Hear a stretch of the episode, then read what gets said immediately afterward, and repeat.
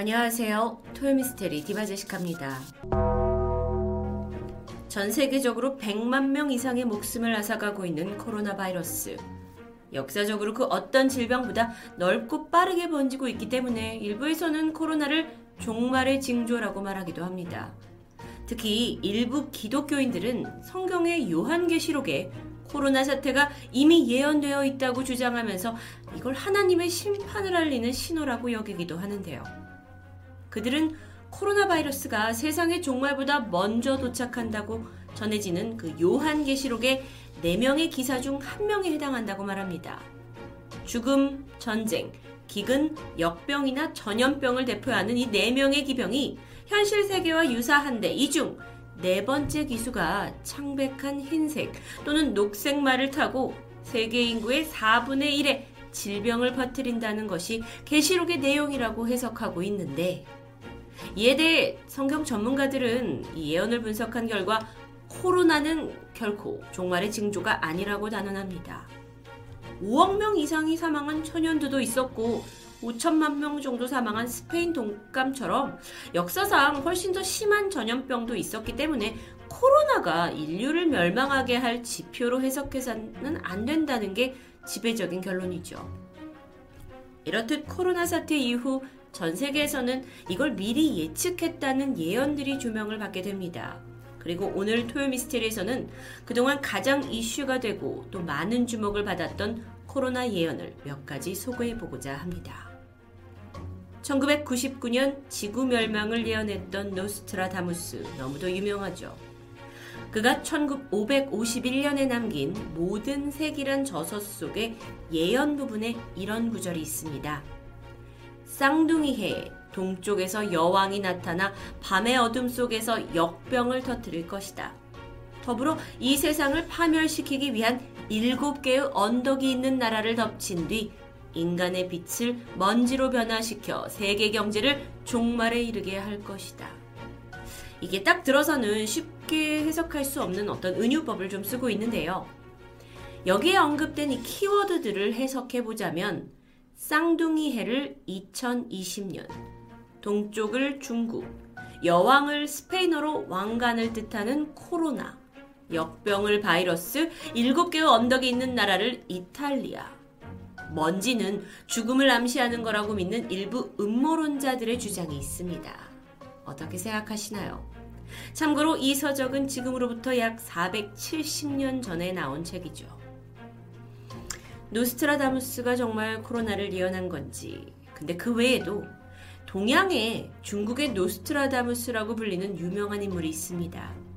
한국에선 비교적 잘 알려지지 않았지만 중국에서는 유명세를 떨치고 있는 유기라는 명나라 학자인데요.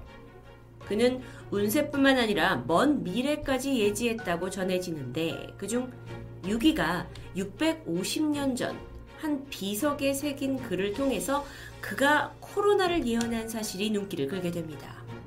이게 특이하게도 노스트라다무스의 대예언으로 떠들썩했던 1999년에 발견된 그 산시성 지진 때 무너졌던 벽 속에서 발견된 비문이었는데요. 음, 그 당시엔 별로 화제가 되지 않았다가 올해 들어서 코로나를 예언하는 듯한 시가 다수 포함되어 있다면서 주목받게 됐죠.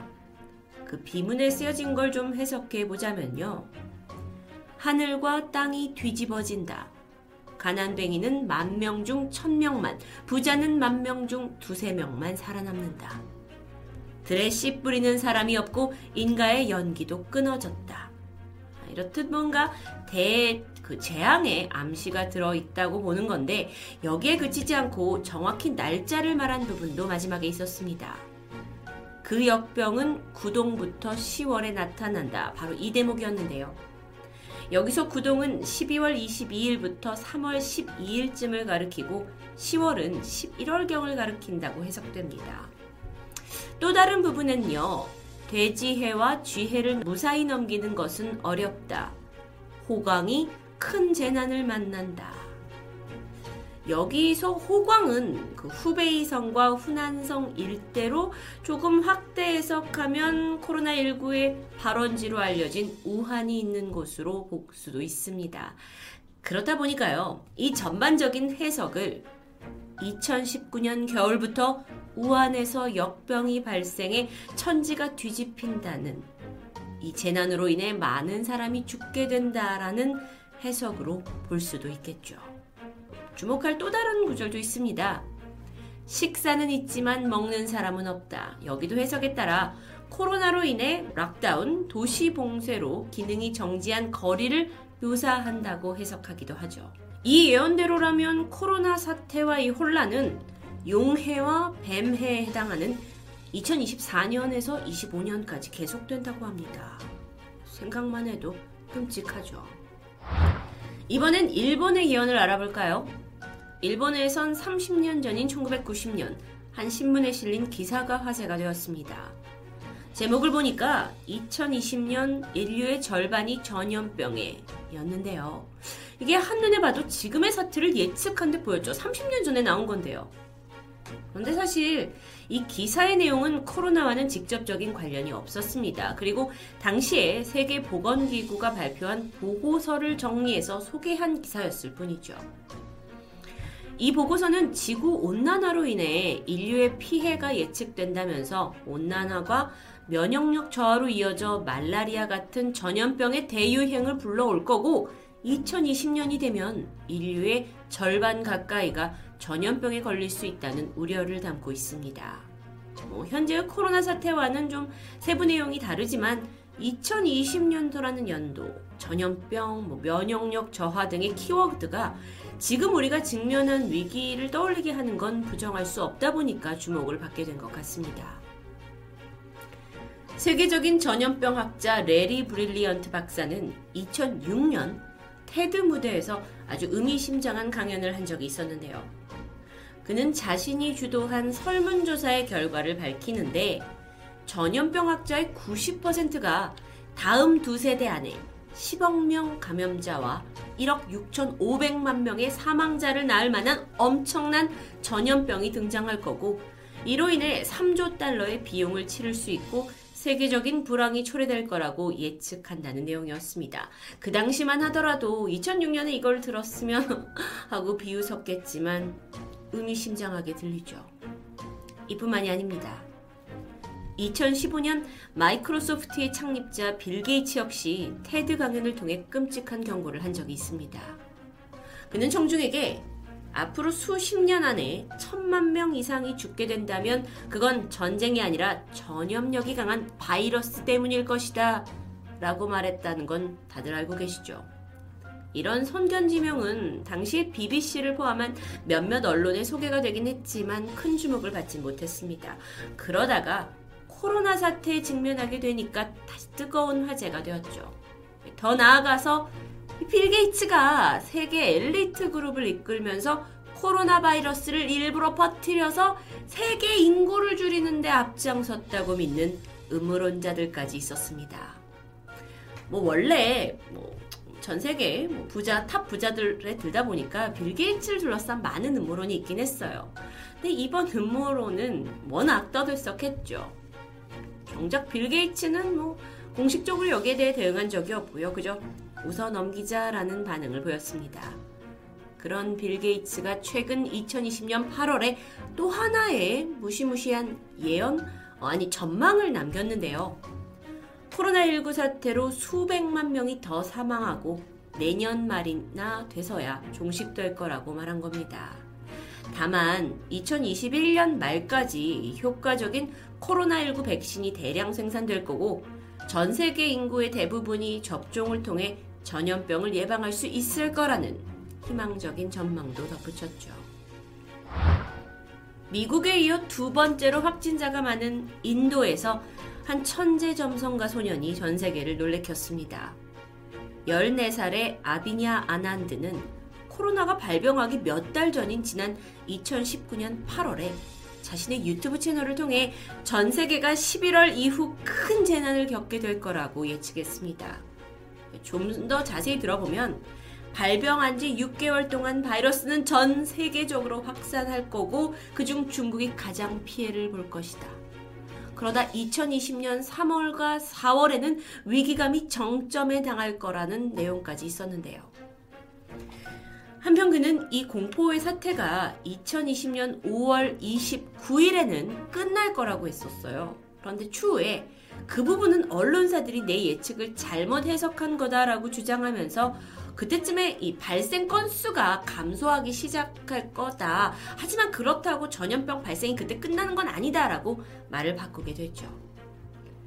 아비냐 나난드는 자신의 그 코로나 예측 때문에 사람들이 혹여 공황에 빠지지 않길 바란다면서 전염병이 끝나는 것 그리고 재앙이 피하기 위해서는 이 자연을 파괴하는 일을 중단해야 된다고 당부했습니다. 오는 12월에 코로나19보다 더 강하고 규모가 큰 또 다른 재난이 발생한다는 내용이었습니다. 그는 점성가이기도 한데 그 12월 20일에 목성과 토성이 나란히 서게 된다는 점을 그 근거로 들었죠. 아, 궁금해집니다. 그가 주장한 2차 팬데믹, 여기 구체적인 예언이 있었는데 바이러스 백신이 나오긴 하지만 곧바로 변종 바이러스가 출현한다. 또한 슈퍼 박테리아가 등장해서 큰 인명 피해가 발생할 것이다. 2021년 2월 10일에 천문학적으로 중대한 변화가 일어나고 세계 경제가 붕괴에 빠질 것이다 라고 내다봤습니다. 네, 이 해당 영상이요. 이렇게 화제가 된 후에 유튜브 가이드라인을 어겼다는 이유로 삭제되었죠. 코로나가 시작된 중국에서도 2019년 6월 한 중의학 권위자가 코로나를 가리키는 듯한 역병을 예언한 적이 있습니다. 그는 2003년 사스 발병 때도 정말 최전선에서 활동했던 중국 공정원 원사인데요. 하반기, 특히 이 동지를 전후해서 이듬해 봄까지 대강 이남에서 역병이 있을 거라면서 이걸 막아야 한다고 이야기합니다. 자, 그가 말한 대강, 이걸 양쯔강으로 본다면 우한을 가로질러서 이렇게 흐르기 때문에 코로나19가 동지인 지난해 12월 22일을 전후해서 올해 봄까지 계속될 거다라는 어, 어떤 그의 말은 어느 정도 맞았다고 할 수 있겠죠. 나이가 82살이신 이 왕융행 원사는 베이징 대학 중의학원을 졸업하셨고요. 그 원장을 영입했을 정도로 정말 뭐 어느 정도 권위 있는 분이기 때문에 중국 내에서 그의 예측이 맞았다 또 일리가 있다라는 의견이 우세하다고 합니다. 코로나 사태와 너무 잘 맞아서 소름 돋는다는 책 세 권도 있죠. 먼저 40년 전 1981년에 출판된 딘 쿤츠의 어둠의 눈에선 아예 중국 우한시 외곽의 연구소에서 우한 400이라는 이름의 바이러스가 퍼진 것으로 묘사가 돼서 화제가 됐습니다. 이게 사실 초판본에서는요, 바이러스명이 러시아 지역의 이름을 딴 고르키 400이었다고 해요. 그런데 1989년에 재발간이 되면서 이제 그때의 어떤 냉전이 끝나는 국제 분위기를 반영을 해서 이름을 우한 400으로 바꾸게 되죠. 뭐 어쨌든지 간에 바뀐 시기도 한참 예전입니다. 그래서 이 책을 코로나 예언서로 보는 사람이 많았고 저도 과거 어, 관련해서 한번 소개한 적이 있었습니다. 두 번째 책은요. 2008년에 발간된 실비아 브라운의 종말 Ends of the Days. 저자 실비아가 실제로 예언가이자 영매라고 해요. 그런데 이런 내용이 있었죠. 2020년 때쯤 전 세계에 걸쳐 상당히 심각한 폐렴 같은 질병이 퍼질 것이다. 이 질병은 폐와 기관지를 공격할 거고 이 질병에 대항할 모든 알려진 치료법은 듣지 않을 것이다. 하지만 이 병은 발생했을 때만큼 빨리 사라질 것이다. 제가 예언을 그렇게 쉽게 믿는 편은 아닌데요. 이 말이 사실이었으면 하는, 특히 마지막 부분이 사실이었으면 하는 게 있습니다. 마지막 서적은 2016년에 발간된 디온 메이어의 열병, Fever입니다. 그 아프리카 한 남자가 코로나 바이러스를 가진 박쥐에 의해서 감염되는 걸로 나와요. 근데 이로 인해서 결국 지구상 인구의 95%가 사라진다라는 내용을 다루고 있는데요. 소설입니다. 이 소설 속 코로나 바이러스가 어떻게 묘사가 되냐면 숨으로 들이키면 다른 사람을 쉽게 감염시키고 극도로 아프게 하는 능력을 갖췄다라고 써져 있어요. 이 책은요, 코로나 사태와 섬뜩할 정도로 소설인데도 불구하고 유사성이 높다라는 평가를 받게 되죠. 지금까지 다룬 예언가의 이야기 그리고 예언서들까지 이걸 두고 한편에서는 엄밀하게 코로나를 예언했다고 인정할 수는 없지 않느냐. 그냥 이건 경고나 예측 수준이었다라는 의견이 대부분입니다. 하지만 언제 종식될지 모르는 이 코로나가 극성을 부릴수록 한치 앞을 모르는 우리 같은 평범한 사람들에게는 진실 여부를 떠나 예언들의 관심이 쏠릴 수밖에 없는 듯 하죠. 그렇기 때문에 코로나 이후 2차 팬데믹이 올 수 있다는 섬뜩한 이야기. 오늘날 인류에게 가장 두려운 재난은 핵무기도 기후변화도 아닌 바로 바이러스라고 강조한 이야기. 이런 의미심장한 예언은 결코 쉽게 머릿속에서 가시지 않습니다. 토요미스테리 디바제식합니다.